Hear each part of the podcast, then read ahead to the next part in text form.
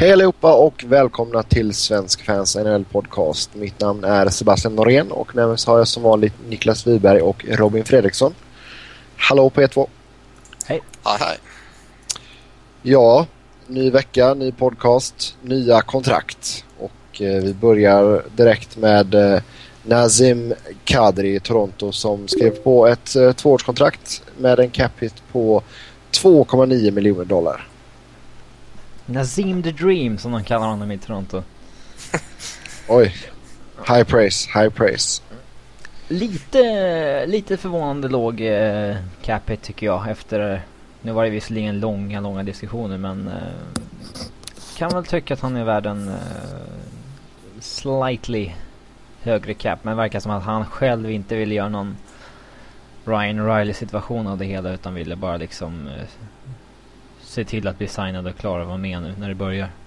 Men Toronto har väl egentligen inte så jävla mycket pengar att röra sig med heller liksom. Nej. Ja, strax under två miljoner typ. Ja, och de eh, vill väl signa Mason Raymond antar jag. Och eh, Cody Franson ska ju signas. Um, så att ja. Men... Vem, eh, vem, Eller, alltså, eller vem, kommer vem, dumpa Franson helt enkelt. ja, jag tänkte säga det, antingen får man ju nästan dumpa Fransson eller så får man ju dumpa någon annan som har, sitter på ganska duktigt med lön liksom om man ska in både Raymond och, och Fast någon, Fransson. an, alltså, någon annan tror jag inte är så lätt att göra sig av med. Eller lätt är det givetvis men alltså men eh, av dem man eventuellt skulle kunna släppa om man säger så. Eh, Fanuff lär ju inte lämna i alla fall. Det tror jag inte. Eh, Gunnarsson lär ju sitta kvar och både Fraser, Gardner och Ranger ser jag som rätt stabila i den där backbesättningen. Och Då återstår ju Lyles och eh, jag kan kan se att ta. man kan... Ja, nej, jag ser inte hur man blir av med honom utan att ta likvärdig eh, skit tillbaka. Så det enda alternativet jag ser det är liksom skeppa ut eh, Code Franson mot bra draftval, bra prospects. Um, någonting som inte fyller upp lönetaket idag i alla fall. Om man nu väljer att prioritera Raymond istället. Eller krångla till det ännu mer och typ eh, signa Raymond för en, miljon eller någonting vilket eh, lär vara vad han hamnar på. Ja, byta bort Coolimin och sen då ha utrymme att signa Franson men eh, ja, jag vet inte. Det är, jag skulle väl i alla fall luta mot att skicka honom för att han har ju ändå hyfsat högt value efter den fjolårssäsongen han gjorde. Kan jag tycka. Ja, Eh, men sen, ja, man, är, man får aldrig samma pris för någon som sitter på ett eh, kontrakt och eh, alltså in, som osignad helt enkelt. Nej, skulle jag börja föra diskussioner med Toronto så skulle jag ju innan jag gör någon som helst trade överhuvudtaget kräva att få förhandla med Franson så att så fort han blir klar skriver han på ett kontrakt. Ja, man kan ju inte trada till honom och sen säga nej jag vill ha fyra och en halv på sju år typ. Nej, det är det jag menar. Och liksom in, inte bara kolla av läget utan allting ska vara klappat och klart. Eh, Så fort han blir eh, min ägodel så att säga så ska han skriva på mitt kontrakt. Ja, vi får se vad som händer i Toronto. Det eh, brukar kunna gå ganska vilt till om man säger så. Eh, Cody Hodgson i Buffalo eh, kritar på ett sexårskontrakt värt 4,25 miljoner i cap hit. Det var väl hyggligt väntat får jag ändå säga. Ehm, om man tittar på en ren cap hit. Det är väl jämförbart med en typen Adam Henrique i New Jersey.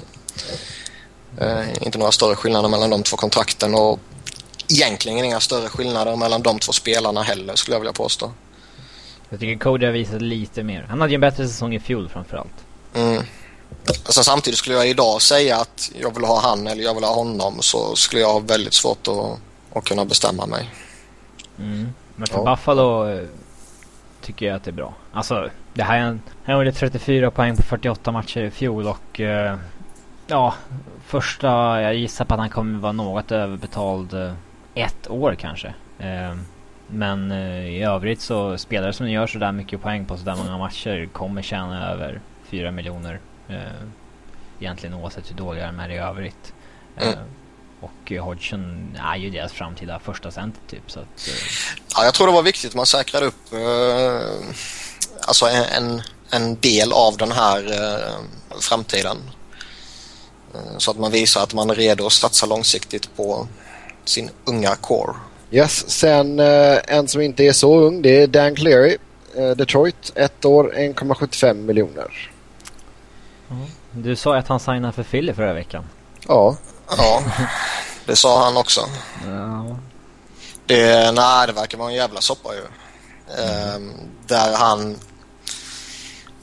Nu i efterhand har det kommit lite olika rapporter om vad som är sant. Det är det väl eh, väldigt få som vet egentligen. Men han sa det vara överens med Flyers om ett kontrakt och hade bestämt sig för att komma på en tryout till Flyers innan... ehm, eh, Eh, alltså som, som svepskäl så att säga då innan kontraktet kunde bli officiellt. På grund av lönetaket då. Ehm, sen verkade det som att han hade fått eh, kalla fötter så att säga och började snacka med Detroit efter att han hade sagt okej okay till Philadelphia. Och det kan man väl kalla smutsigt om man vill. Um, det är ett bra kontrakt för att få honom tycker jag. Jag tror fortfarande han har något att bidra med så länge han inte spelar topp 6. Um, ehm, jag kan väl inte påstå att jag gråter över att man inte kommer sitta med det kontraktet som det snackades om. Ja, alltså det, jag kan oavsett hur bra han trivs i Detroit så tacka nej till tre år i Philly med 2,75 per år. För att signa ett år i Detroit med 1,75 det är ändå... Det, säger ju- nog mycket om hur han trivs i Detroit i alla fall. Ja, absolut. Det har ju i efterhand kommit fram lite uppgifter där lite olika folk hänvisar källor inom Flyers organisation som säger att kontraktet som diskuterades inte var mer än typ 2,25 miljoner per säsong. Ja. Eh, Det är ju lite rimligare men om det är sant eller om det är något man läcker ut eh, i efterhand för att rädda ansiktet upp, det, det vet fan. Ja, men det hade ju definitivt varit ett... Alltså, Det hade ju minst varit två år. i år i alla fall. Ja, Eh, och som sagt, jag, jag tror att spelaren skulle fylla en, en viktig funktion i, i Flyers men kontraktet eh, sa jag redan förra veckan att det var lite, lite osexigt. Mm. Det här är ju under hans eh, marknadsvärde igen. Alltså ett år på 1,75. No, det är ju, på Free Agency om man heter Dan Clear ska man nog lyckas få ett bättre kontrakt än så. Men det här är ju ja, en hometown discount helt enkelt. Eh, inte för att det är hans hemstad men det är väl det. Han har väl varit där i 8-9 säsonger nu Ja. i alla fall så Ja. då får man väl kalla det så. yes. Ja, nästa man är Ron Hainsey som eh, kritar på ett ettårskontrakt med Carolina, 2 miljoner och eh, det kom väl nästan som en direkt, eh, vad ska man säga? Nu Jag blankar jag, ja, jag, blank, jag blankar på det svenska ordet här nu. Det kommer som Eh, ett direkt svar efter Johnny Pitkanens skada. Tack så jättemycket. Alltså, Svar alltså. Ja, Var det det ordet du inte kunde hitta? avancerad Ja. han inte klarar av. Nej, Nej, jag men det att det var var direkt, direkt konsekvens skulle jag vilja säga. Så är det. Så är det. Ja. Och det var väl rätt, eh, alltså re, redan innan de fick reda på Pitkanens skada så var det snack om att de var på jakt efter en, eh, en back som kunde stärka upp det här. Och när Pitkanen eh, får en, ett så pass bakslag att eh, han definitivt kommer missa hela den här säsongen och till, till och med snacka att eh, karriären är hotad. För den, han eh, dundrade ju in i, i sargen under förra säsongen och fick en, en riktigt, riktigt allvarlig eh, fraktur eller flera frakturer kanske det till och med var nere i, i foten. Och eh, det säger sig rätt, eh, ja, säger sig per automatik då väl att eh, är man borta en hel säsong så är det rätt allvarliga grejer. Ja, ja absolut. Eh, Detta är väl också en av anledningarna till att man eh, testar att köra hybrid icing här nu på försäsongsmatcherna. Ja, Mm. jag vill Ja, det är intressant att de testar faktiskt. För det. Ja, alltså jag, jag tycker det funkade bra nu. Jag var ju på plats igår och kollade Phoenix mot LA då. Och jag tycker det funkade ganska bra. Jag är förvånad att det har tagit så här lång tid innan de på fullaste allvar överväger och testar och, och sådär va. För man har, man har, även om det inte är många skador som man har sett de senaste åren i sådana här situationer så eh, alltså är det tre stycken över en fyra, fem, sex års period så är ju det alldeles för många. Sen är ju hockey en sån sport att man får alltid räkna med att det sker skador. Man får alltid räkna med att det sker allvarliga skador. Men jag tycker ändå att man eh, i den mån man kan bör se till att minimera riskerna. Mm. Och det tycker jag man gör med hybrid icing. För den farten som man kommer med när man går in i, i en duell om en icing för att eh, sedan få ett litet, litet felskär eller få en liten, liten knuff och sen dundra rakt in i sargen. Det är några snuskiga krafter vi pratar om alltså. Mm. Ja, det är typ som att krocka med en bil i stort sett. Eh, utan airbag. Men eh, alltså spelarna blir ju snabbare och starkare för varje år också. Någon, någon gång måste man göra någonting för att liksom ta ett steg tillbaka. Att det ska bli mer safe. Det blir bara farligare och farligare för varje år med tanke på att det går fortare och fortare hela tiden. Mm. Och eh, alla som har spelat hybridizing och sådär på de har inte så mycket negativt att säga faktiskt. Att... Nej, jag kan inte se något negativt med det alls. Det enda negativa är väl om det kommer bli en viss anpassningsperiod. Uh, och någon situation här och där kommer kanske någon spelare gå bort sig liksom. Men det... det kommer kräva en del av linjemännen också som ska måste ha spelförståelse. Det hänger ju på dem. Alla kanske inte vet vad hybridizing är förresten som lyssnar men... Nej jag tror inte Sebbe vet. Nej jag har ju bara sett det live så... ja, ingen ja, aning om hur det funkar. Det betyder att du förstår det. det funkar ju bra det här. Ja, I alla fall. Så går pucken ner mot uh, icing då som det brukar vara. Så kommer försvararen före anfallaren till i linje med tekningspunkten. Så blåser domaren av. Tada! Nu läste du till det vet jag. Det gjorde jag inte alls det. Däremot så, så läste jag att uh, vi har en källa på uh, Damien Brunner-inviten. Ja, det vet jag väl. Men det tar vi sen. Det tar vi sen. Men ja. om man uh, lägger hybrid icing åt sidan så länge och tittar lite på Ron Hainsey så jag vet ju att jag och Robin har lite olika uppfattningar om honom. Har vi? Ja, det har vi väl. Jag, ty jag tycker det är en gedigen uh, värvning, en, en bra spelare. Mm. Alltså jag, det var väl du som föreslog att Philly skulle signa honom på typ ett kontrakt han satt på nu. Eh, alltså i alla fall eh, upp mot fyra i och med att det var free agency-pris. Men för två mil på ett år, det är ju jättebra gjort av Carolina. Ja, jag tror han kommer att bidra. Eh, sen är det lite intressant också att det går ju fortfarande rykten om att de vill ha en back till. Tittar man på deras lag så skulle jag väl säga att de har ett behov av att få in en back till. Eh, Vad skulle du säga att de behöver för typ av back då? Alltså, ja, en första back. Ja, det eh, men det, det, är väl 20 eh, lag i ligan som behöver det, så jag menar de är inte ensamma. Men, men alltså tittar man på vilka namn de har. Pitkanen försvann. Han var ju deras ledande back. Även om inte jag är så jätteförtjust i honom av lite olika anledningar så är han ändå väldigt viktig för dem. Uh, sen har de Tim Gleeson, de har Ron Hainsey. Uh, sen har de lite uh, småkidsen, Ryan Murphy och Justin Falk till exempel. Jay Harrison vet man inte riktigt vad man får av. Uh, Andrei Sekera är jag inte så förtjust i. Så det känns liksom som att de behöver en riktigt gedigen topp 4-back i alla fall. Uh. Alltså för har man inte topp 2-backar så får man ju ja, stack up på topp 4-backar helt enkelt. Så ja. man kan jämna ut hela backbesättningen lite mer. Ja. Sen har man en sån som Mark Komisarik som mycket väl kan studsa tillbaka och visa det som han visade för några år sedan. Men han kan lika gärna fortsätta vara uh, väldigt svag. Det var snällt sagt. Uh, ja. Han fick ju onödigt mycket skit när han var i Toronto. Så ja, ja, ja. var han ju inte. Uh, Men det har ju med att göra att han var i Toronto. Ja, givetvis. Sen har han ju inte... Han ligger inte på samma nivå som han gjorde för några år sedan. Det, det, det, kan man inte hymla om. Och det är väl fortfarande något frågetecken kring hans effektivitet helt enkelt. Så jag tycker det saknas en, en topp 4-back helt enkelt. Och ja, som ja, sagt, rykten går att man är på marknaden. Ja, vi får se vad som händer. Någon som verkligen är en topp 4-back, en topp 2-back, eh, får vi till och med säga, det är ju Alex Pietriangelo. St. Louis. Sju år. 6,5 miljoner. Alltså jag kan tycka det är förvånande att det, det, tog så här lång tid att lösa ett sånt här kontrakt. Ja, ett så rimligt kontrakt för bägge parterna. Alltså, jag fattar inte. Tittar man på spelare runt om i ligan och allting som man bara kan väga in så är ju det här så rimligt det bara kan bli. Man har väl han... Eh, Meehan från Newport uh, ja, samma Drew Dowdy. Ja, och PK Subban och eh, då, samma agency som Ryan O'Reilly och det är den, det gänget som gillar att eh, vänta.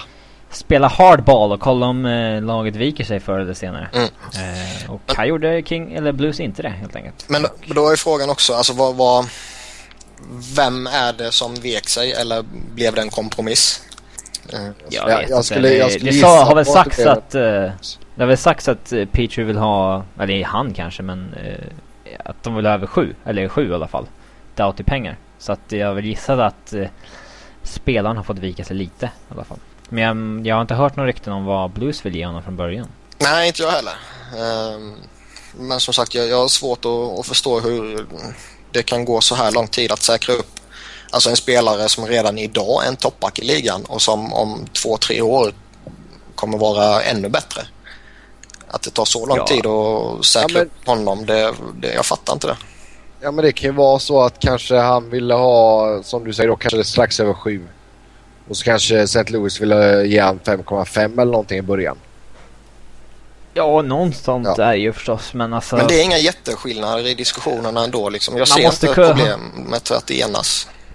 Man måste ju, när fan tog slutspelet slut för St. Louis liksom? Vi snackar ju... Flera månader alltså, Ja, det borde ju varit first priority när säsongen tar slut. Att nu börjar vi förhandla med Petrangelo och man måste, borde ju nått en kompromiss ett par veckor efter det tycker man. För att... Framförallt ska man ju aldrig, aldrig, aldrig låta en spelare som är så pass duktig och så pass viktig som han är nå RFA-status eller UFA-status. Man får Nej, inte göra alltså, det. Det är amatörmässigt. Jag har sagt det många gånger och jag kommer fortsätta säga det så länge det sker. Mm. Alltså det är skillnad att låta en uh, Hagelin hamna på restricted free agency för att man uh, liksom har cap-problem och måste lösa det typ. Ja det är klart. Men alltså, men uh, Peter Angelo det är, det måste vara signat och klart för free agency öppnar. För att Ja, annars så kan man hamna med ett jäkla Shea Weber-kontrakt på honom liksom. Och det är kanske inte... Det är väl hundra gånger värre än vad eh, Peter Angelo krävde själv. Liksom. Mm. Helt sant, helt sant. Till Columbus går vi nu och hittar Jared Boll. Eh, treårskontrakt, 1,7 miljoner i capita på blev det på honom. Mm, han är kass. Nej, jag, jag vet inte. Alltså det, det, är väl en helt okej okay, uh, spelare för den funktionen han har. Spela lite här och där och gå in och uh, vevar lite här och där liksom. Um, sen ska man väl alltid ställa sig frågande till uh, ett kontrakt som sträcker sig över tre år till den här spelaretypen. Ganska hög pris. Ja, 1,7 är rätt mycket för, för att, att vara en... Alltså, han är inte sån som gör 15 mål per säsong heller. Det är liksom 2-3 mål kanske och lite utvisningar och sådär. Mm. Sen, är, sen är väl han så pass bra tycker jag att han kan hålla en ordinarie plats i ett lag av Columbus eh, kvalitet. Eh. Men det är nästan third line eh, money nu och inte fourth line money. Så att det är lite högt och lite långt. Ja, alltså man, man kan ju, eller som sagt man man ska väl oroa sig när det skrivs så långa kontrakt för en spelare som kommer vara involverad i så många fighter som han ska vara. Ehm, det känns som att alla fighters kommer till en gräns där man tappar effektivitet och blir väldigt passiv helt enkelt. Och blir en Jody Shell. Ja, sen var ju Shelley betydligt äldre än vad ja. Boll är. Han är ju 27 nu och har ju ytterligare ett år kvar på sitt gällande kontrakt innan det här nya kickar in. Så riskerna är ju mindre men eh, jag tycker fortfarande de är så pass stora att man bör oroa sig. Sen är ju frågan, kommer Columbus i de närmsta åren behöva oroa sig över ett uh, lönetak? Tror inte det va? Nej, inte så pass så att uh, ett sånt här kontrakt kommer ställa till det för dem i alla fall. Japp. Uh, till Ottawa och där hittar vi Jared Cohen. Fyra år, 3,1 miljoner i capita. Ja, uh, det kan vara ett, uh, ett jättebra kontrakt för Ottawa. haken är väl att Jared Cohen inte liksom är så, han har inte hunnit bevisa så mycket än för att han fick den här skadan. Eh, men, eh, nej, jag, jag kan nog ändå slå fast att det här blir ett jätte, jättebra kontrakt för Ottawa och han är också RFA när det går ut så att det inte blir en hake på det sättet heller. Nej. Jag tycker det är en viktig spelare för dem att säkra upp. Om man tittar på uh, övriga backbesättningen som vi pratade lite om uh, förra veckan vill jag minnas. Eh, där det är lite suspekt bakom en sån som Erik Karlsson när man slänger in en Chris Philipson. Mark Metho är förvisso hyggligt stabil men är det någon man kan lita på? Eh, och sen har man en Joe Corbo till exempel som kanske kan ha en ordinarie plats det finns lite frågetecken där och eh, Jared Cohen ser till så att frågetecknen blir lite, lite mindre helt enkelt. Det kan vi nog vara överens om. Sen då, tryout-kontrakt. Tim Thomas till Florida. Ja, var ju snack om det här redan förra veckan. Och um, ja, jag säger exakt samma sak nu som jag sa då. Jag fattar inte vad Florida har emot Markström. Nej. En riktig pungspark. ja, men det är ju det. De har eh, ingenting att... Eh, om man bortser från att Tim Thomas eventuellt skulle kunna ge dem ett bra utbyte framåt trading deadline. Så ser jag det inte som att de har någonting att vinna på att ta in honom. Mm. Det känns också långsökt. Har... Alltså att något lag skulle trada till sig en målvakt på deadline därför att det, fin- det är så många lag i år som har så jäkla många bra målvakter så det skador kan alltid ske och det kommer alltid vara någon som underpresterar och sådär. Så jag tror det kommer finnas en marknad för målvakter framåt trade deadline. Det, det är jag rätt så säker på på något sätt. Men eh, alltså Floridas lag, kom, de kommer inte konkurrera. Och när man då har en sån målvakt som Jakob Markström så förstår jag inte varför man tar in just Tim Thomas. Nej, han har inte gjort bort sig heller Markström. Det här har vi sagt massa gånger men alltså... Mm. Jag vet inte. Det är taskigt. Det är taskigt och det känns jävligt kortsiktigt. Ja men det är det och det är inte så som eh, Florida ska jobba nu när de har, alltså de har ju trots allt en jävligt lovande framtid. De har flera unga spelare som är jätteintressanta som är på frammarsch nu. Hade man inte haft Scott Clemmensen och eh, liksom eh, Thomas inte hade officiellt haft det här kravet på att han ska vara en startmålvakt då hade det varit en en bra eh, situation där man kan ha liksom Markström och Thomas i en lite 50-50 situation. Eh, då hade det varit nästan mm. optimalt med en äldre målvakt vid hans sida som kan vara lite goalie coach och mentor och sådär också. Men... Eh, ja men tror du verkligen att Tim Thomas är en sån människa? Jag har ingen aning, jag har aldrig träffat honom så att... Alltså man får ändå säga att Toke Rask har ju ändå haft en skön utveckling tillsammans med Tim Thomas. Så jag tror inte han är omöjlig att samarbeta med på det sättet. Ja, men har man någon gång... Däremot så är det nog en jävla skillnad på Tim Thomas i ett topplag som vinner matcher och går väldigt långt i slutspel. Än en Tim Thomas som kommer spela i Florida och som sannolikt kommer förlora väldigt många matcher. Mm.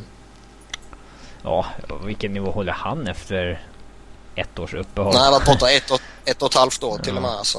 Ja. Han har slutat allting och var 39 bast nu. Det, mm. Jag tycker man riskerar väldigt, väldigt mycket. Väldigt suspekt. Mm, jag tycker man riskerar väldigt mycket.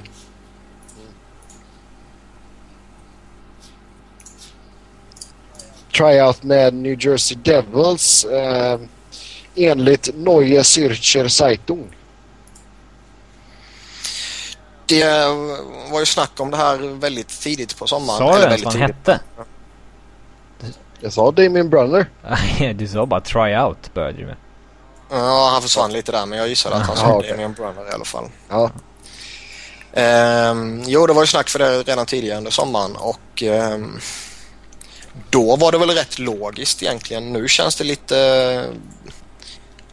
Ja, vad ska man säga? Det kändes som de landade i Michael Ryder istället.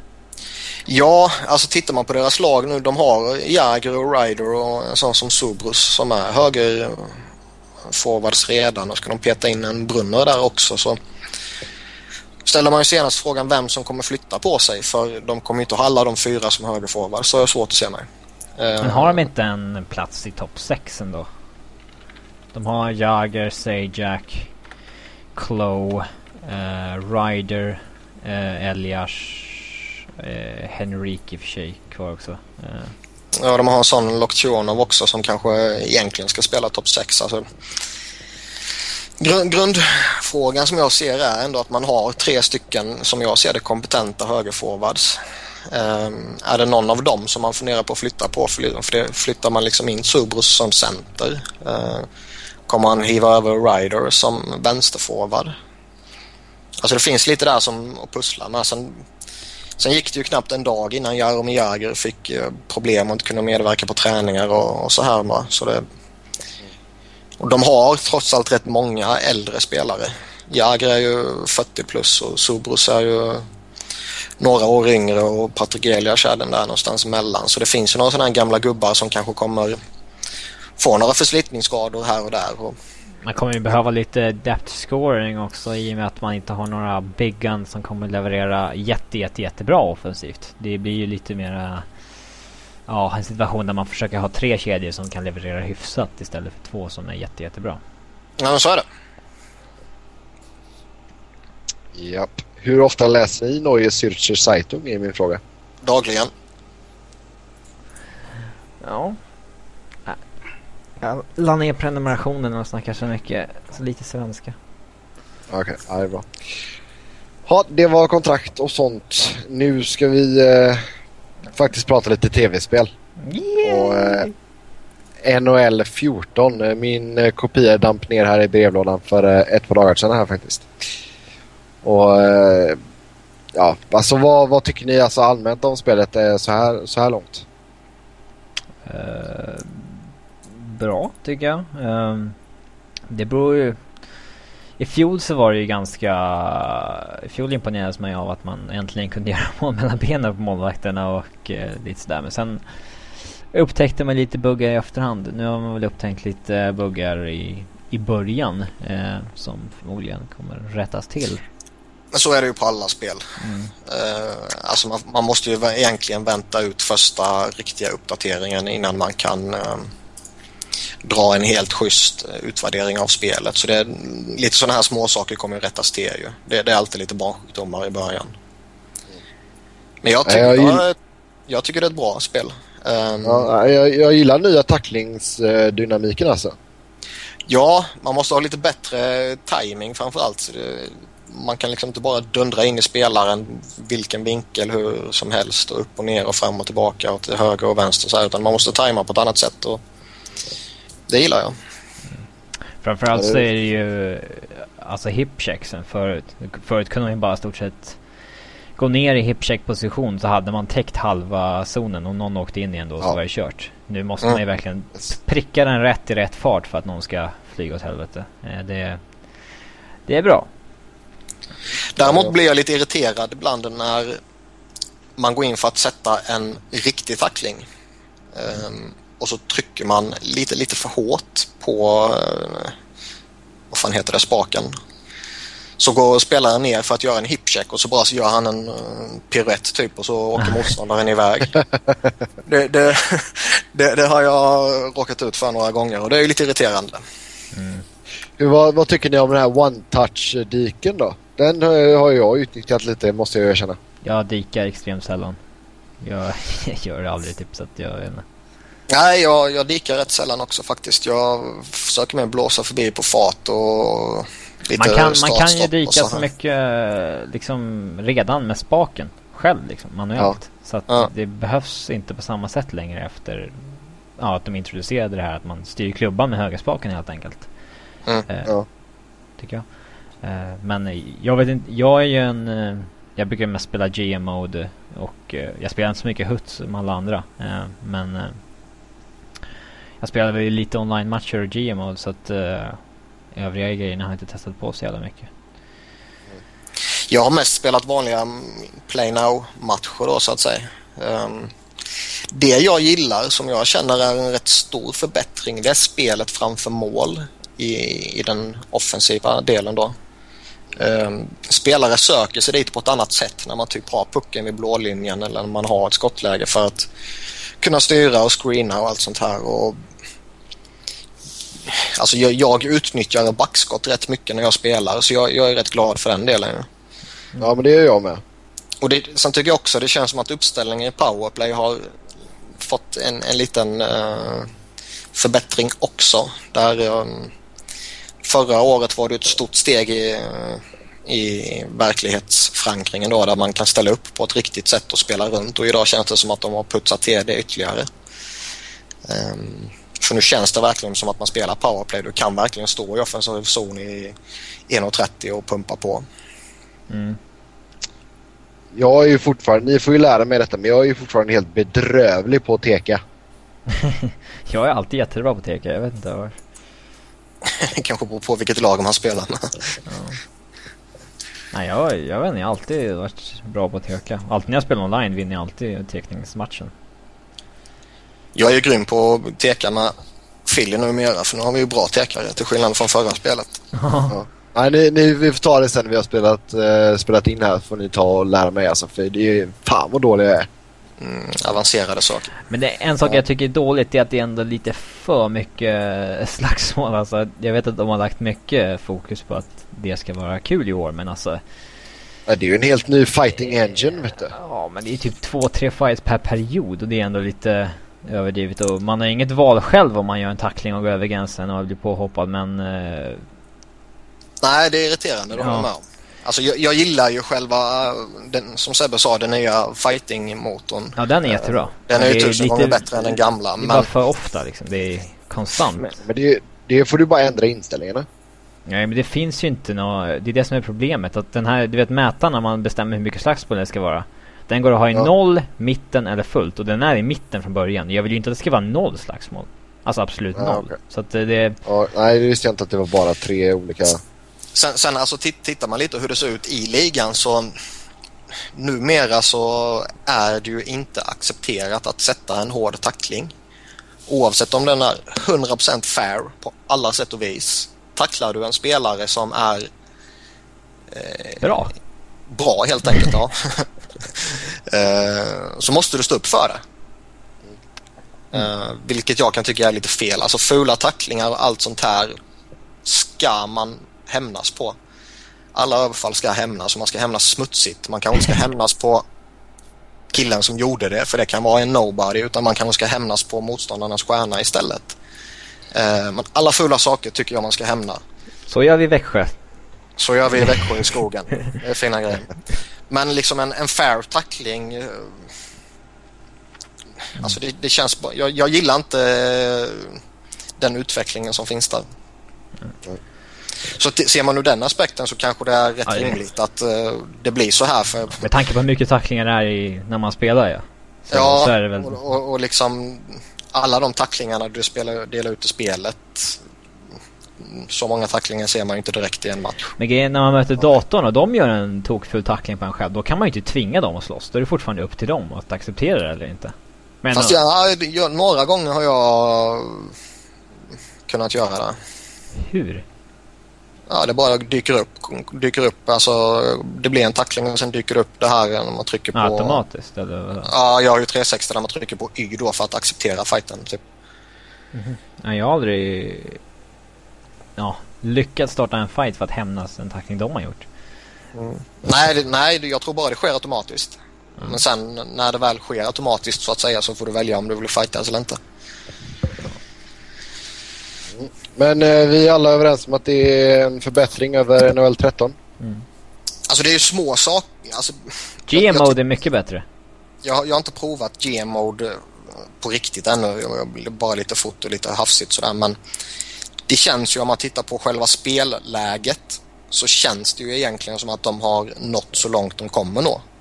Alltså grafiken blir inte det kommer bättre. Vara... Det, det kommer vara så här. Ja, alltså det kommer vara lite små justeringar här och där. Och Alltså det, det, det kommer bli ett uppdaterat uh, spel helt enkelt bara. Det kommer inte bli ett nytt spel tror jag. Och inget ont i det. Jag, jag tycker spelet nu är skitbra. Ja, alltså jag tror det kommer se ännu bättre ut på nästa generations konsoler. De har ju gjort en ganska stor tabbe i simuleringen när det gäller G-mode. Och det är att alla lagen man möter, de typ delar målvaktssysslan 50-50.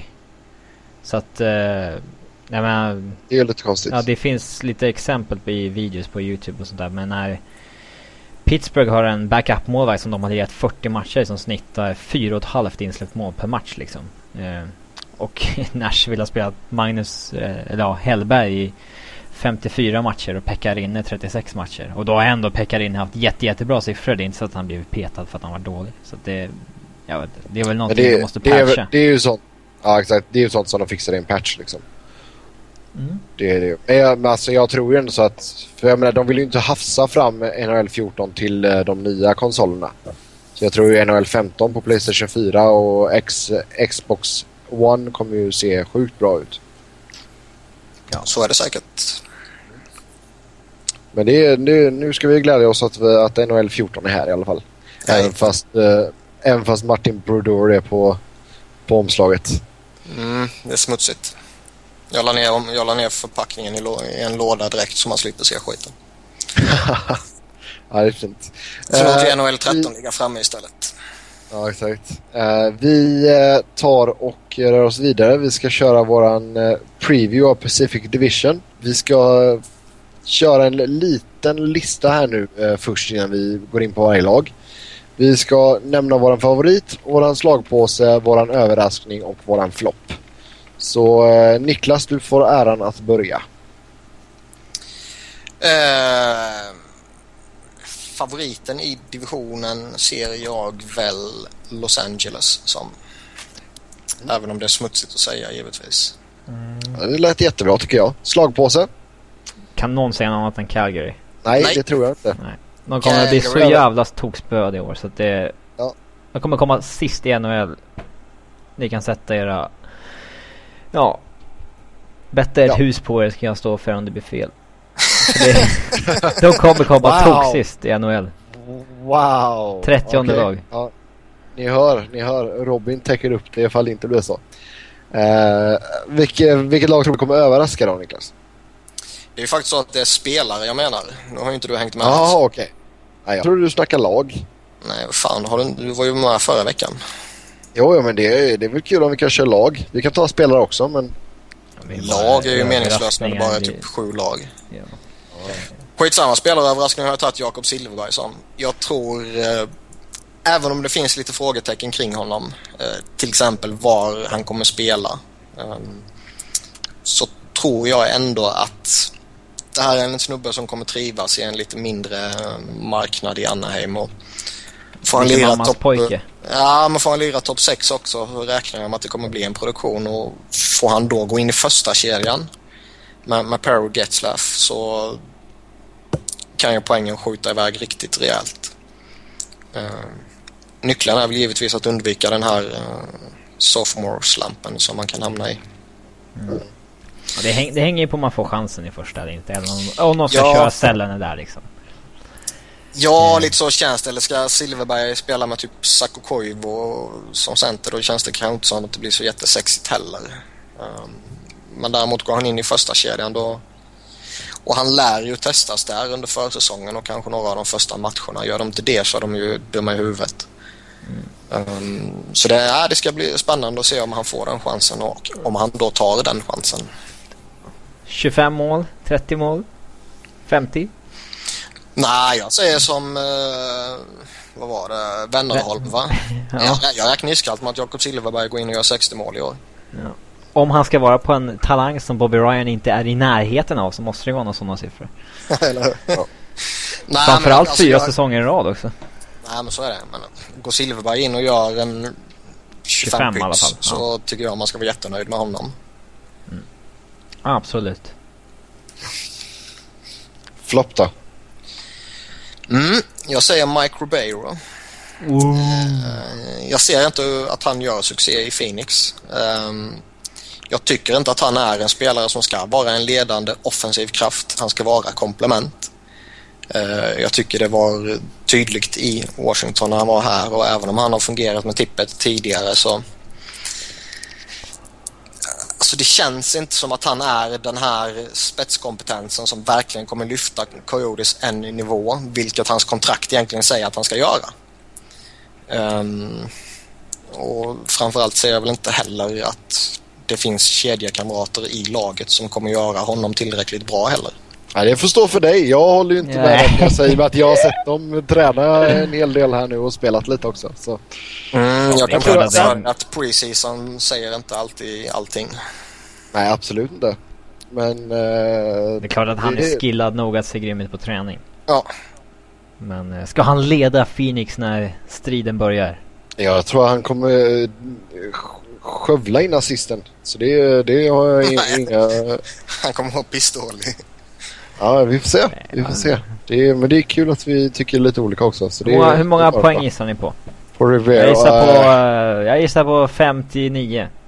nej, jag tror han kommer upp i 70 i alla fall. Oj. Vad tror du då Wiberg? 17? ja, typ. Nå, jag skulle väl ligga, eh, ja, som du sa Robin, kring 60 poäng. Ehm, det är där någonstans han har landat tidigare år. Mm. Mm, nej, vi får se. Det blir spännande som sagt. Eh, Robin, då får du ta din lilla lista här då.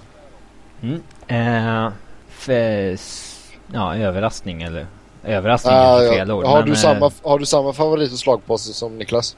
Favorit, jaha nej slagpåsen är Calgary. Eh, Men Ja, eh, favorit så, eh, jag vet inte. Jag, jag tror ändå att Edmonton nu förr eller senare kommer liksom få en... Det är svårt att ta en favorit. Jag tror Edmonton kanske tar en andra plats eller någonting men sen... Jag tror inte på Torch i Vancouver men det... Nej jag säger San Jose som etta då. Eh, och Calgary tog sist som nämnt tidigare. Kan vi, kan vi få en kort motivering på San Jose som favorit? Ja, alltså... Marle och Thornton är inte riktigt slut än, tycker jag. Eh, Couture och... Eh, Couture visade i fjol att han är en av de som är redo att ta över. Pavelski också, även fast han börjar komma upp i åren också. Eh, Brett Burns som forward där.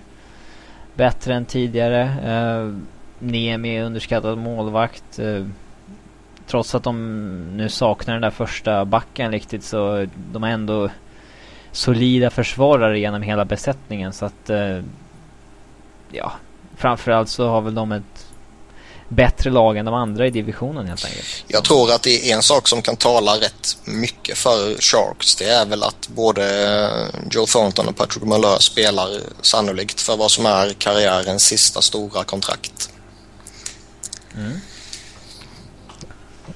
Absolut. Och den moroten ska man icke underskatta. Nej, ja, det är sant. Jag har väl sett många spelare som spelar bra på sista året. Mm. Verkligen. Ska jag ta mina spelare då? Ja, Ja, jag börjar med succé. Då säger jag att Taylor Hall kommer få sitt eh, stora breakout-år när jag kommer göra 90-95, kanske 105, nej 100 på. Nej. Eh, han låg ju en bra bit över one, en poäng per match i fjol. Eh, eller bra bit över. Han låg väl fem poäng över en poäng per match. Men det är ändå... Ja, i, i år tror jag att det blir att han drar iväg rejält. Tar en OS-plats också. okej. Mm. Och floppen i flopp? Uh, eh, jag har haft svårt att välja som fan här. Men uh, för cirka två minuter sedan så bestämde jag mig för uh, Roberto Longo i Vancouver. Uh, jag tror att han inte kommer trivas så speciellt bra. Eller alltså, jag tror inte att han ville vara kvar där helt enkelt. Och jag tror ändå att det påverkar hans prestation lite. Även om Torch kommer ha ett väldigt Longo-vänligt system och sådär.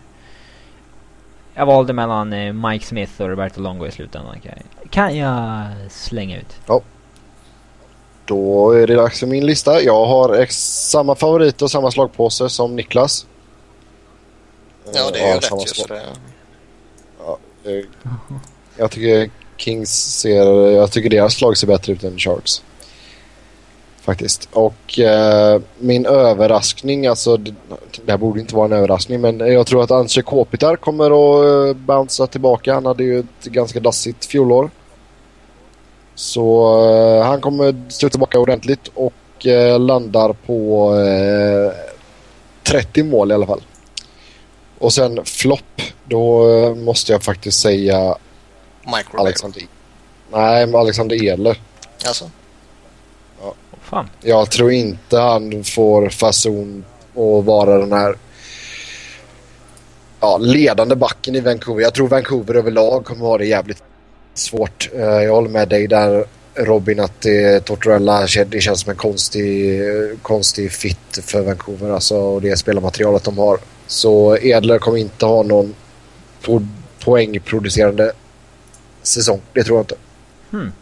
Så så var det med det. Sen kan vi diskutera Ribeiro lite längre fram, du och jag Niklas. Det, det ska bli spännande faktiskt att se. Jag ser fram emot din ursäkt när han har varit helt värdelös. Han har ju varit skadad. Ja. Skulle det här vara ett försök på göteborgska eller? Ja. Det där var ju riktigt dåligt. Lät ju fan som det var från Riktigt Värmland dåligt. nästan. Ja, det lät Karlstadaktigt ja. Ja. Mm. I alla fall, nu ska vi gå in lite mer på eh, de enskilda lagen och vi kör bokstavsordning som vanligt och börjar därför med Anaheim Ducks. Eh, Viktor Fast får eh, ännu mindre skydd den här säsongen. Jag visste inte att de gick in och minskade hans eh, axelskydd efter att han hade vunnit åtta raka där i början. Och efter det eh, gick Japp. ut Mm. axelskydden var ju gigantiska. De täckte ju upp till ribban innan. Mm, och nu får han mindre benskydd också. Det är så man fostras i Tingsryd. Fuska. Mm. As. Vad tror vi om Anaheim då? Eh, får en sån kille som Hampus Lindholm chansen i år? Det eh, mm, Ja, det... Eller blir det, eller blir det nio matcher? Jag vet inte, ni... Alltså... Han är väl i AHL i alla fall så att han, det där med nio matcher spelar väl inte roll? Eller? Eh, det vet jag inte om hur det är med hans kontrakt faktiskt. Ja men han är inte en uh, juniorspelare så att... eh, alltså han spelar inte juniorlaget, eller i Sverige. Så att det där med nio matcher. Ja. Eh, men det beror lite på, han var, hade ju den där hjärnskakningen och skit i fjol. Men Anaheims backuppsättning ser faktiskt ganska okej ut. Så att det, Fast de har ju lite skadeproblem också. Så Surrey kommer ju missa en, en del. Va? Och Buscemin tror jag väl är försöker så att han ska bli spelklar till första matchen i alla fall. Men om jag fattar saken rätt så är det väl lite oklart där också. Så man kanske kommer testa några kids i början. Jag menar en sån som Lindholm, gör han en bra preseason här så bör väl han ha förutsättningar för att kunna spela till sig en plats i alla fall. Sen har man ju eh, kapten Gnällröv. Han Han kommer vara lika, lika effektiv som vanligt. Nej, men det är, en, det är en bra center. Sen, sen är jag väl inte helt övertygad om att han är den, den här superkaptenen på det sättet. Men um, um, man kan ju inte klaga på honom som spelare. Det man däremot kan fundera lite kring, kring Anaheims forwardsbesättning det är väl om de har tillräckligt med, med spelare som kan producera i en pålitlig takt. Um, alltså Corey Perry, Ryan Getzlaff och eh, Bobby Ryan har väl känts lite väl ensamma tidigare år och nu är en sån som Bobby Ryan borta.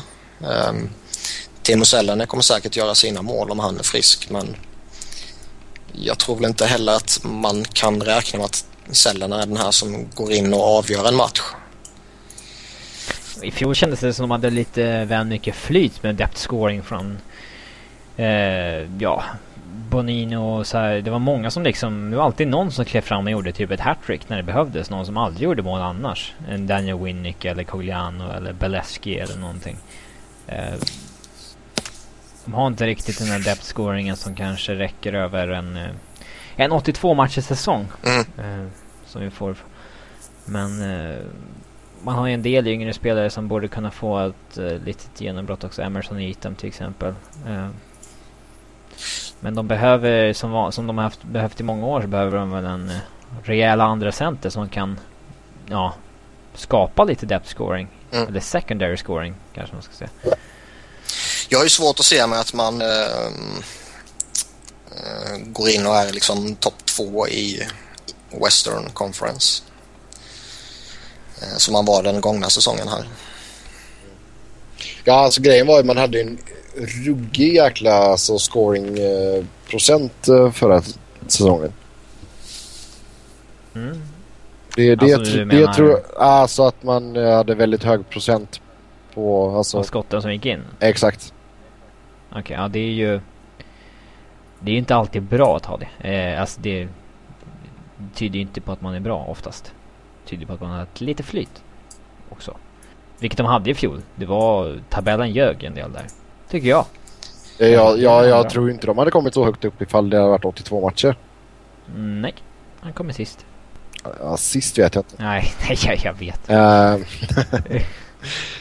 nej, men alltså jag, jag tror ändå så att de är, kommer vara ett lag för slutspelet. Ja. Jo, men i den här divisionen kommer, kommer man vara det. Det tror jag. Uh, man kommer ju som allra sämst ta ett, ett wildcard. Ja, Edmonton, San Jose och Los Angeles tar väl de tre översta? Nej. Nej. Tror du inte Edmonton i år Nej. heller? Nej. Nej. För felbalanserat lag eller? Kommer till det. Ja, exakt. Först så ska vi prata om slagpåsen. Calgary. Och eh, alltså hur realistiskt sett, alltså hur många år innan de ens kommer vara i närheten av ett, ja till exempel då ett wildcard. Alltså det, det är ju lite intressant nu när de tagit in eh, Burke här. Uh, han var ju lite skön så här i kaxig när han uh, har jag för mig sa någonting att uh, nej men jag har lyckats i de lagen jag har varit i uh, när vi ska försöka bygga om. Uh, och det har han väl. Uh, något annat kan man inte säga. Han vann Stanley Cup med Anaheim och han fick Vancouver slagkraftiga och uh, han gjorde Toronto till ett slutspelslag igen. Så jag menar någonstans har han en, en kompetens. Sen om han i den positionen han har nu kommer eh, kunna utnyttja den kompetensen fullt ut. Om han överhuvudtaget kommer ha någonting att och, och säga om när det kommer till att initiera trader och, och förhandlingar och snack och så här eller om han bara har det slutliga ordet när annat folk har eh, arbetat fram en trade så att säga. Det, det är ju lite skillnad. Lexio, Lexio Mm. Men jag tror väl att eh, De blir sist. Ja, denna säsongen ser jag inget hopp för dem. Men eh, alltså in i framtiden så de har redan några unga killar på, på gång här med Sven Berchi och ja, riktigt intressant. Sean Eh, Monahan som de draftade här i, i somras känns eh, spännande också. Jag tycker de har eh, Mark Giordano, en stabil back att bygga någonting på. Så det finns lite pusselbitar här och där får man ändå ge dem. Men eh, har Mark Giordano den eh, liksom eh, kompetensen att han kan bära en Nej, inte alls. Nej, Känns som inte en alls. Han jättebra, är- eh, kanske komplement sådär. Men... Jag skulle säga att han, han sku, skulle man få en, en gedigen första back så är han en perfekt partner till den snubben. Så skulle man väl kunna Ja. säga. Men i dagsläget är han ju givetvis deras viktigaste back och kanske till och med deras viktigaste spelare. Ja, det är lite samma, eh, om vi ska dra en Colorado-referens igen med, med Eric Johnson. Det är inte den man vill ha som första back, men skulle man ha en riktig första back så är det väl jättebra komplement. Mm, typ. Men det de har väl sagt att en spelare inte ska skicka utan det är en de ska typ eh, ha kvar och bygga kring. Att det kanske blir en kapten. Ja, men jag tycker de ska behålla honom. Om de nu inte får ett sånt här superbud som man inte kan tacka nej till. Mm, Men de fick ju så jävla dåligt betalt för Igin och Bomis så att kan lika gärna behålla Ja, det det, så. det igen. Mm, det är sant. Men eh, ja, som sagt. När kommande säsong så eh, Calgary tog sist i Western tror vi alla tre va? Ja, i hela NHL. Hela. Sist. Edmonton då. Eh, Robin tror ju på en slutspelsplats. Niklas gör det inte. Ja, ja, men jag tycker att det borde komma snart. Men så har man ju Alltså, sagt fan hela tiden. Ja, men det, vi kommer ju ändå fortfarande närmare. det måste ju, alltså. Det är inte, de är inte sämre än i fjol på pappret liksom. Eh, det är en, de fick in Andrew Fearon som visserligen är lite överhypad i sitt, när han hamnar på free agency och sådär. Men det är ändå en solid snubbe. Jag tycker och- de har fått, eh, som du säger, de känns... eh, De känns som att de har fått in bra spelare. David Parron tror jag kan göra någon nytta för dem och Farrens är, en bra förstärkning för vilket lag som helst. Sen har de lite så här eh, Anton Belov, Boy- vad, vad kommer han in liksom komma med? Uh, Boyd Gordon. Ja, men det... Boyd Gordon har ju ett uh, märkligt kontrakt, ett jättemärkligt kontrakt men en gedigen spelare ju givetvis. Jag tycker att det är intressant att de efter att ha haft en så jäkla dålig backbesättning signar två KHL-backar, alltså rutinerade KHL-backar eh, som Ja, för, för, för så finns det många topp 4-backar som egentligen ska vara en del av NHL rent kvalitetsmässigt. Eh, och lyckas man pricka rätt med någon av dem där så det är ändå en unexplored market där det finns lite bra att hitta. Eh, sen har vi inte jag någon bra koll på Anton Belov eller Denis Greboskov. Eh, men eh, eh, ändå intressanta chansningar. Eh, men eh, ja, det är fortfarande bakåt som kommer. De kommer läcka lite. Det, det är väl inget snack om det. Men Fast de har ju ligans bästa backup nu. ja, ja de har väl bättre backup än i fjol i alla fall. Jason LaBarbera. Ja, La Barbera. Eller La Barbara som det heter på göteborgska. La, ba Ja. La heter det. Eh, jag, jag känner väl lite så här att eh, det här laget har inte lärt sig vinna. De kan bara förlora. det är Hammarby du tänker på. Hammarby och Edmonton, det är samma jävla skit. Ehm, och, och liksom de här unga killarna, visst de kommer säkert utvecklas. Eh, visst de kommer säkert göra sina poäng men jag ser inte att den här stabiliteten finns i laget. Jag tycker inte man har de här eh, rutinerade spelarna som kan eh, ta tag i det. Ehm, jag ser inte att man har en tillräckligt bra backbesättning. Ehm, jag tycker det finns för många hål i laget och ehm, jag tror inte att man kommer vara så att man kommer ehm, bli aktuell för nästa sommars första val så att man kommer hamna i botten. Men jag tror inte heller man kommer eh, in i det sista kriga om någon slutspelsplats. Jag håller med. Los Angeles då. Favoriter från mitt och Niklas håll. Eh, jag tror som sagt att Kåpit där kommer studsa tillbaka och en kalassäsong. Vad har Niklas att säga om eh, mitt kära Kings? Det som känns väldigt spännande det är väl att en sån som eh, Willie Mitchell eh, faktiskt verkar aktuell för spel. Mm. Vilket helt plötsligt får backbesättningen att se väldigt, väldigt stabil ut. Eh, nu har man eh, Mitchell, Robin Nurriger och Matt Green som man kan eh, köra i varsitt backpar och får således eh, en eh, defensivt väldigt, väldigt kompetent spelare i alla tre paren. Eh, och kan man sen då krydda med Drew Dowdy och Slava Vojnov och sen eh, random övrig back som egentligen är skitsamma men fan det är. Så ser det rätt stabilt ut där bak får jag väl ändå säga.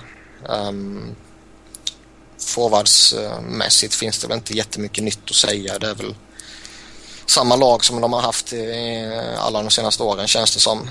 Uh, Dan Carcillo är väl den som är det mest uppmärksammade man har hittat på där tillsammans med Matt Frattin. Och, eh, jag skulle säga att Fr- Frattin känns ju mer spännande än Carcillo alltså.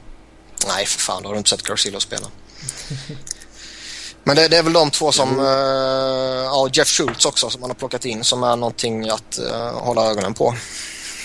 Ehm, och det är väl egentligen inte någon av de tre som jag ser som går in och kommer ge någon wow-känsla direkt. Möjligtvis Frattin eh, över tid, men det kommer att vara de gamla vanliga som kommer bära det här laget i uh, Kopitar, Richards, Carter, Williams, Brown, eh, uh, Stolt Stoll kanske. tror vi får se lite mer av Tyler Toffoli i år också som liksom har öst in poäng i AHL och visat glimtar av kvalitet i NHL. I år- borde han väl spela där permanent om han kan hålla det på en OK nivå. Eh, om man kollar på Kings-bloggare och lite sådana grejer så är det inte så lite oroande att de, många säger att det kanske inte ens finns plats för Toffoli. Ja men det är väl en spelare som, om det inte finns plats i topp 6 kan han inte spela alls. Typ Nej, så. exakt. Eh, men eh, finns det inte en plats där? Alltså hur många topp 6 wingers finns det? Eller wingers utan forwards. Kopitar, Carter, Williams, Richards, Brown. Mm. Och sen Sen är, det, väl- är det ju snack om Frattin. Ja men vad fan. Det är väl 50-50 i alla fall med Toffoli och Frattin. Hur mycket, hur jävla mycket har Frattin bevisat egentligen? Det är ingen superstjärna. Nej, absolut inte. Ja. Nej han kan lika gärna gnugga en tredje line. Tycker jag. Men nej nej. Nej, det är upp till Daryl Sutter. Det är inte upp till oss tyvärr. Mm. Sen måste ju givetvis uh, Quick vara så pass bra som man kan vara. Ja, och inte så dålig som han var i grundserien i fjol. Nej, för jag tror eh, det är en jädra skillnad på att slänga in Ben Shrivens numera om Quick inte kan eh, leverera jämfört med Bernier tidigare. Mm. Mm. Ja. Alltså Scrivens eh, såg ju sådär ut i matchen igår alltså. Men eh, jävla snygga eh, alltså eh, skydd och allt sånt hade han och han kör helt svart. Ja, men det, det, komp- det kompenserar ju för att man är lite dålig, givetvis. Ex exakt, bara man looked apart liksom. Jajamän, det är det viktigaste. Ja, nej som sagt. Kings eh, räknar vi med i toppen av hela västra konferensen. Det tror jag. Nästa lag för rakning. Eh, Phoenix. Jag tror ju personligen att man kommer ta ett wildcard. Det kommer gå åt helvete. Nej, det kommer de inte göra. Jag tror att eh, man kommer hamna strax utanför slutspel. Eh, Det finns många bra konkurrenter alltså. Kanske, vi kan ju räkna in eh, Kings och San Jose i alla fall. Ja. Men jag, Sen, eh, ja... jag tror ju att man tar ett av wildcarden. Det, det är jag nästan helt ja, övertygad okej, om. ja.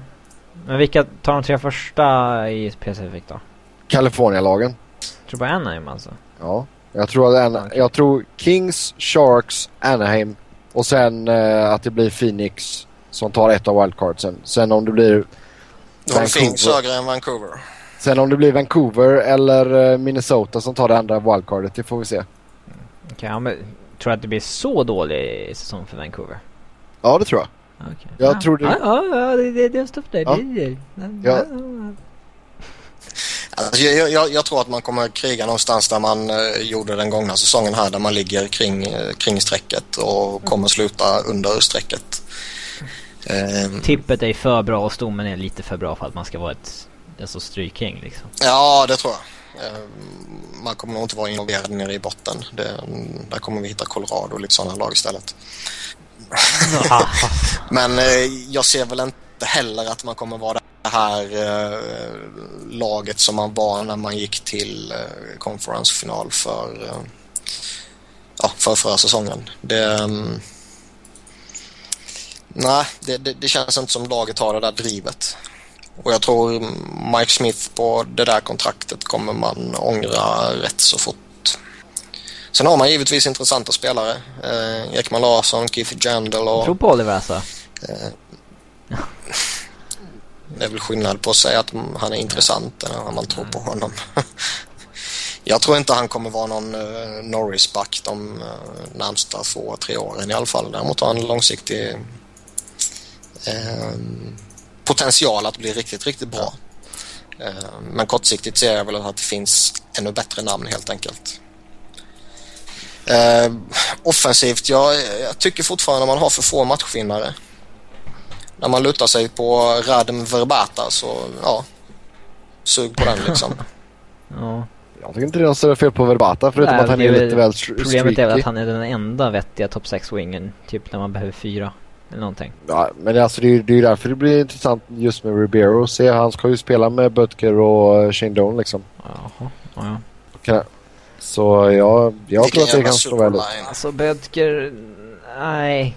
Sen vadå, alltså helt seriöst. Jag, jag tycker man har ju typ topp 6. Alltså bäst back på, eller backbesättning i hela ligan. Nej. Jo. Nej. Två mot en. Gå vidare. Okej, ge, ja, men ge, ge, mig sju, ge, mig, ge mig sex lag som har bättre backbesättning. Ja, Boston tycker jag har det. Chicago har det. Ehm, Chicago har det. Rangers har det. Eh, vad har vi mer? Jag skulle nog till och med fan luta åt Minnesota. Mm. Eh, Nej! Vancouver, Vancouver har det. Eh, LA har det. Fan, Jag helt- tycker eh, Colorado har det inte. Colorado har det definitivt inte. Eh, Montreal tycker jag man ska nämna Kings också. ligger nog fan snäppet, snäppet före också kanske. Ja, det sa jag. Ja. Så ja, man kan hitta rätt många lag där faktiskt. Som, Nashville tycker jag också har starkt bakbesättning nu. Ja, där är jag mer tveksam. De har väldigt, väldigt många unga. Ja. Ja, ja, ja, bara- Men som sagt, Phoenix, nej du... Nej, de är kassa. Nej, Sebbe. Nej. Nej, du har fel där helt enkelt Sebbe. Två mot en. Ja, Gå vidare. Vi får se. Vi får se. Vi kan, vi kan, vi kan slå vad dem en bash om det. Om de tar en wildcard eller inte. Ja, absolut. Ja, nästa lag då. San Jose. De är jättebra. Det är li lite som vi sa Mm, tidigare. Jag, jag, tror att den stora nyckeln för deras säsong är Joe Thornton och Patrick Malheurs drivkraft. Um,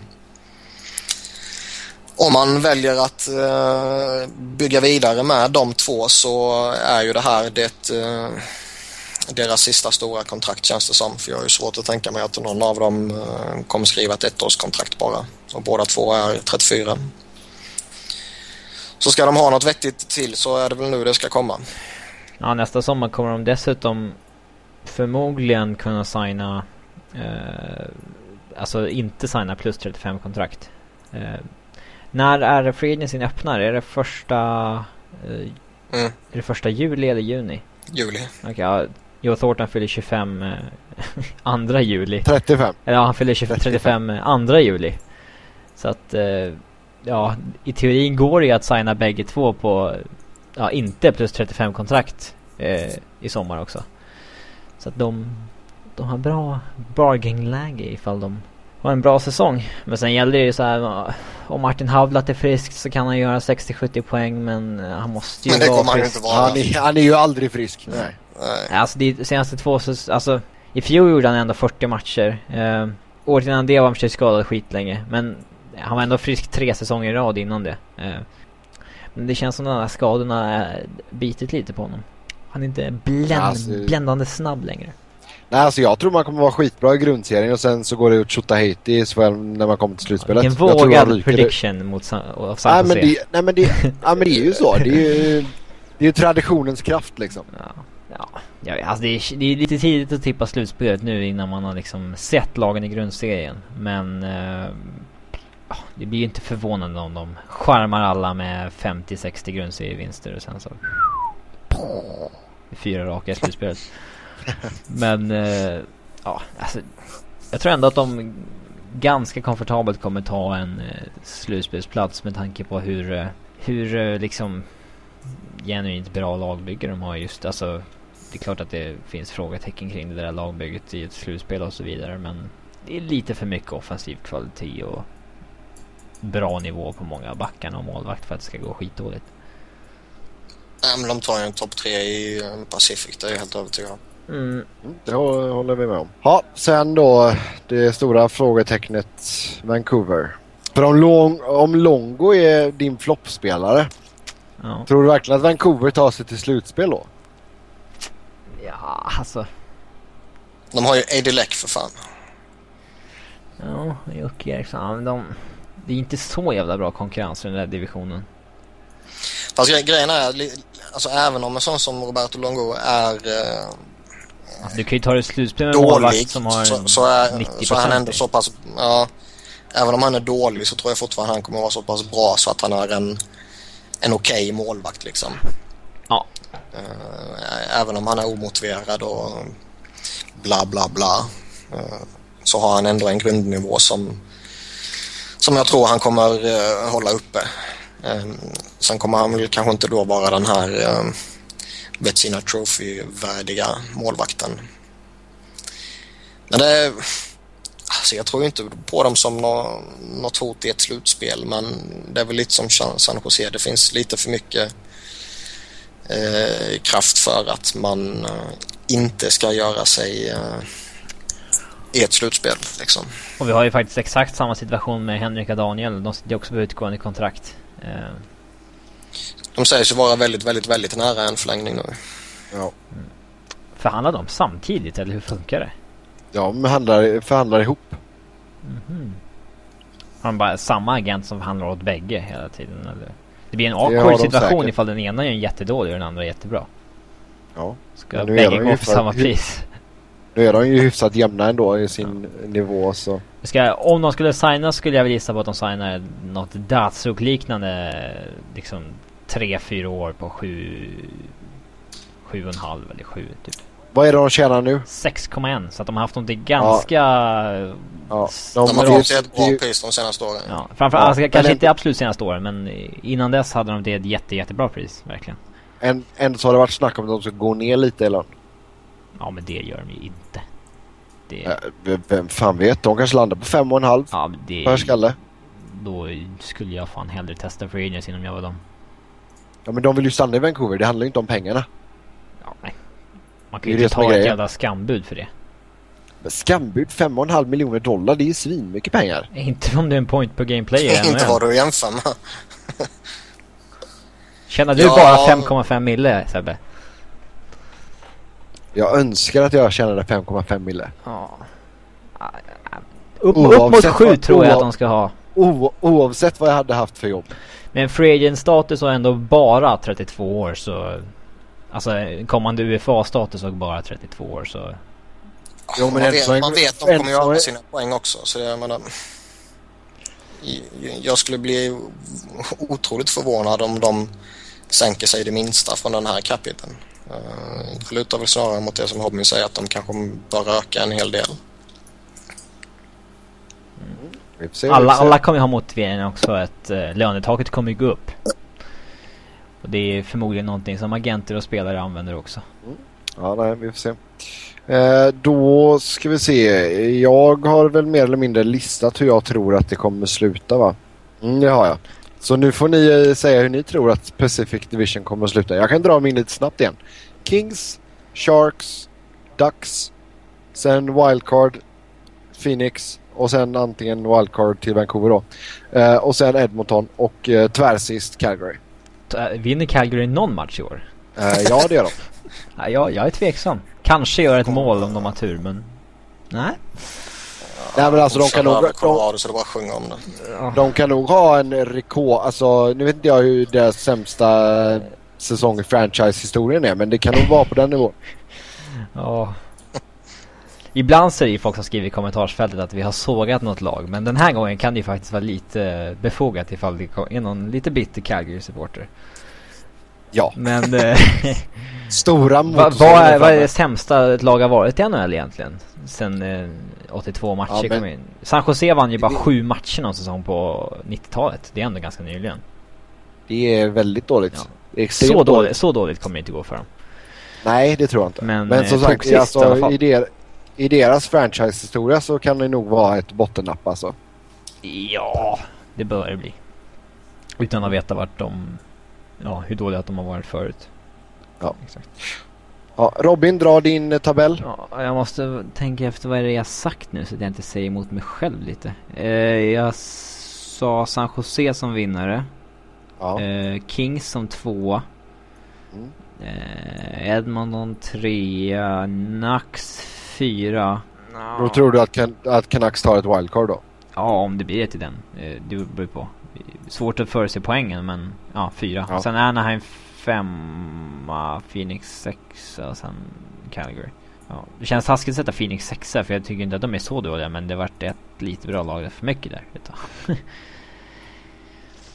mm. Ja, Niklas? Jag har väl LA, San Jose och Vancouver i topp tre i den ordningen. Anaheim. Eh, sen ser jag det väl lite som dött lopp mellan Phoenix och Edmonton. Eh, och Calgary sist. Det är ingen tro på Calgary. Nej. Tänk om de vinner nu. Ja, det har varit fint. Kari med en supervärvning vinner Vesina. Ja, det var programmet för denna veckan. Om inte ni har något annat att tillägga? Nej. Nej, jag tar det som ett nej.